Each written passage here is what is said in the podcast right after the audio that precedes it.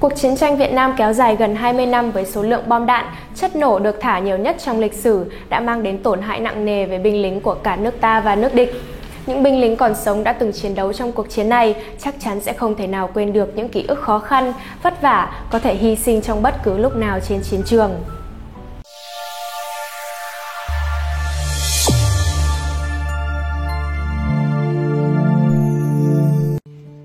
Ông Marsh Carter, người từng làm sĩ quan thủy quân lục chiến 2 năm ở Việt Nam, trong tờ báo New York Times đã chia sẻ rằng, tháng 1 năm 1967, ông 26 tuổi là đại úy thủy quân lục chiến ở Mỹ, chỉ huy một đại đội súng trường 224 người, đại đội C, tiểu đoàn 1, trung đoàn 1, sư đoàn 1, đóng quân gần Đà Nẵng, gần biên giới với Bắc Việt Nam. Khi ấy, ông đã ở đó được 4 tháng và đã dần có kinh nghiệm với các trận đánh nhỏ. Ở trong một đại đội súng trường, Rõ ràng là mũi nhọn trong lưỡi dao chính sách của Mỹ, không tồn tại nhiều tư duy chiến lược. Những nhiệm vụ chiến thuật hàng ngày được thiết kế giúp họ đạt được các mục tiêu quân sự đã chi phối hoạt động của đại đội.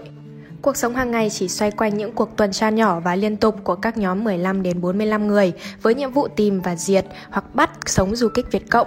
Họ thường lập ra một khu trại có thể được phòng vệ bởi 1 phần 3 đại đội, những người còn lại sẽ đi tuần tra hoặc nếu mùa gặt thì đảm bảo an ninh cho nông dân trong làng. Họ dùng mũ nồi để lấy nước tắm gội và ăn các suất ăn chiến trường làm từ đồ hộp, không cần phải nấu hay hâm nóng. Những thực phẩm này được tăng cường protein, ba bữa chính mỗi ngày cung cấp khoảng 3.500 calo. Cứ vài ngày, xe bọc thép sẽ lại đem đến thức ăn, quần áo sạch và thư tín, cũng như đạn dược, lựu đạn, mìn sát thương, kẽm gai, túi cát và các phụ tùng thay thế cho vũ khí bị hỏng. Đại đội chịu trách nhiệm về an ninh ở một huyện rộng khoảng 10 dặm vuông và được thực hiện mọi công việc, gồm chăm sóc y tế cho người dân, hỗ trợ lính địa phương, lực lượng cảnh sát và quân đội thường trực của Việt Nam Cộng Hòa. Nhưng nhiệm vụ chính của họ là tìm kiếm Việt Cộng và một trong những chìa khóa cho hoạt động này là sự di động. Họ mang tất cả mọi thứ mình cần trên lưng. Đầu năm 1967, ông cảm tưởng rằng chiến tranh đang bước sang một giai đoạn nguy hiểm mới. Họ đã gặp những toàn lính chiến Bắc Việt đi theo đường mòn Hồ Chí Minh bắt đầu từ giữa năm 1965 sau khi Tổng thống Lyndon B. Johnson tuyên bố ông không có kế hoạch xâm lăng miền Bắc. Vậy nên, thách thức của đại hội lại càng nhân lên. Họ phải đối mặt với lính du kích Việt Cộng, những người là mối đe dọa đáng kể đối với thường dân, đồng thời phải sẵn sàng tham gia vào các trận đánh truyền thống với các đơn vị chính quy Bắc Việt. Mục tiêu của Hồ Chí Minh vẫn luôn thống nhất đất nước và ông cần binh lính chính quy của mình ở miền Nam chống lại các chiến thuật tấn công của Mỹ và lực lượng Việt Nam Cộng Hòa. Leo thang chiến tranh đã trở nên rõ ràng vào giữa tháng 1 khi đại đội của ông được giao nhiệm vụ nằm ngoài khu vực hoạt động bình thường của họ, đột kích vào một khôi làng của kẻ thù và là an toàn khu nơi hơn 100 chỉ huy Việt Cộng dự định sẽ nhóm họp. Vài ngày trước đó, một giao liên địch đã bị giết trong một cuộc phục kích. Các tài liệu của anh ta cho thấy buổi họp sẽ được tổ chức vào trưa ngày 14 tháng 1 tại làng Ban Lãnh, tỉnh Quảng Nam. Khai thác tình báo một cách nhanh chóng và khả năng đưa lính vào địa bàn căn cứ của đối phương là hai nguyên tắc của các chiến dịch chống du kích. Để giết hoặc bắt giữ được nhiều du kích nhất, chiến dịch này sẽ phải làm cả hai điều đó. Vì vậy, vào trưa ngày 14 tháng 1 năm 1967, 176 thành viên của đại đội đã lên 12 trực thăng và bay đến khu vực được chỉ định. Khoảng 20 phút sau, họ đã lọt vào một điểm nóng. Toàn bộ trực thăng đều bị bắn khi chuẩn bị hạ cánh để thả họ xuống và vẫn tiếp tục bị bắn khi cho đến lúc chúng cất cánh trở lại. Sau đó họ bắt đầu nhiệm vụ của mình, chiến đấu để tìm đường vào làng, trong khi máy bay Mỹ tiến hành không kích, xả súng và phun khói để kiềm chân kẻ thù. Đó là một ngôi làng đã được tăng cường. Mỗi nhà đều có các vị trí chiến đấu và các hầm trú ẩn, và cả làng được bảo vệ bởi các lũy tre vốn làm hạn chế sự di chuyển của họ. Ngay trong thời kỳ chiến tranh Đông Dương chống Pháp từ năm 1946 đến năm 1954, nơi này đã được coi là một thành trì của Cộng sản. Khi họ tấn công và bắt đầu có thương vong, thì họ nhận thấy rõ ràng là lực lượng địch lớn hơn rất nhiều so với dự đoán. Họ cần nhanh chóng hoàn thành sứ mệnh rồi rút quân. Ông vẫn nhớ rõ lúc nhìn về các ngọn núi ở phía tây nam.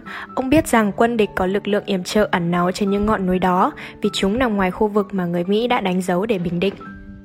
Toàn đại đội đều bị ấn tượng trước mức độ kỷ luật, quyết tâm và sự hung hãn của kẻ thù. Vài tuần sau, họ mới biết rằng khu vực này đã được bảo vệ không chỉ bởi Việt Cộng mà còn bởi các đơn vị lớn thuộc quân đội Bắc Việt. Và khi họ thấy chỉ có 12 trực thăng thả quân xuống, họ đã bắt đầu tăng viện cho ngôi làng. Chính vào lúc ấy, chương trình huấn luyện thủy quân lục chiến và lập kế hoạch tiền chiến đấu của họ đã phát huy hiệu quả. Khi các chỉ huy cấp thấp bị thương, các hạ sĩ và trung sĩ của họ đã tiếp quản mà không hề nao núng. Chịu hỏa lực mạnh nhưng cuối cùng họ cũng đã đến được điểm hẹn, đó là một ngôi chùa vào khoảng 4 giờ chiều. Nhưng lúc đó thì gần như tất cả các chỉ huy Việt Cộng đều đã sơ tán, chẳng còn việc nào khác ngoài tập hợp lại để rút quân. Họ đã phải hứng chịu nhiều thương vong trên đường mòn và trong làng và phải mất thời gian để gom đủ những người thương vong. Thậm chí đã có lúc một số người trong số họ đã phải bò dưới làn đạn của kẻ thù để cứu một người lính khác bị thương. Cuối cùng, họ đã giết hơn 50 lính Bắc Việt và bắt giữ một cán bộ cấp cao. Khi gọi trực thăng đến đón 32 người lính bị thương và 5 người khác đã chết, họ cần các cáo buộc không kích để chặn kẻ địch và để bảo vệ máy bay trực thăng. Họ biết rằng họ không thể ở lại qua đêm vì thiếu đạn và đang không ở trong khu vực mà có thể được các đơn vị thủy quân lục chiến khác tiếp viện. Vào thời điểm đó trong cuộc chiến, họ vẫn tự tin rằng mình có thể đánh bại lính du kích và các đơn vị quân đội Bắc Việt. Nhưng rõ ràng là chính phủ miền Nam đã không làm đủ để loại bỏ các nguyên nhân gây ra nổi dậy hoặc những điều kiện khiến nhiều người Việt Nam muốn sống dưới chế độ cộng sản. Sau đó, khi ông có một thời gian để nghĩ về chiến lược, một suy nghĩ khó chịu bất ngờ xuất hiện. Chúng ta có thể thắng trên chiến trường, nhưng liệu chừng đó có đủ để giành chiến thắng trong cuộc chiến? Ông tự hào được phục vụ trong lực lượng thủy quân lục chiến tại Việt Nam và ông tin tưởng vào sứ mệnh của mình. Sau này, ông đã có một sự nghiệp 35 năm trong lĩnh vực tài chính, bao gồm các vị trí như giám đốc điều hành một công ty thuộc danh sách Fortune 500 và chủ tịch hội đồng quản trị tập đoàn giao dịch chứng khoán New York, nhưng ông chưa bao giờ cảm thấy mình có nhiều trách nhiệm như khi là chỉ huy của 224 lính thủy quân lục chiến của đại đội C, những người đã đặt niềm tin của họ vào khả năng lãnh đạo của ông và giao phó cho ông sinh mạng của họ. Quý vị và các bạn đang theo dõi trên kênh Từ điển lịch sử. Nếu thấy số này hay, đừng quên bấm like, share để lan tỏa thông tin ý nghĩa này và nhớ ấn subscribe kênh Từ điển lịch sử để nhận thêm nhiều thông tin lịch sử bổ ích. Còn bây giờ, xin chào và hẹn gặp lại.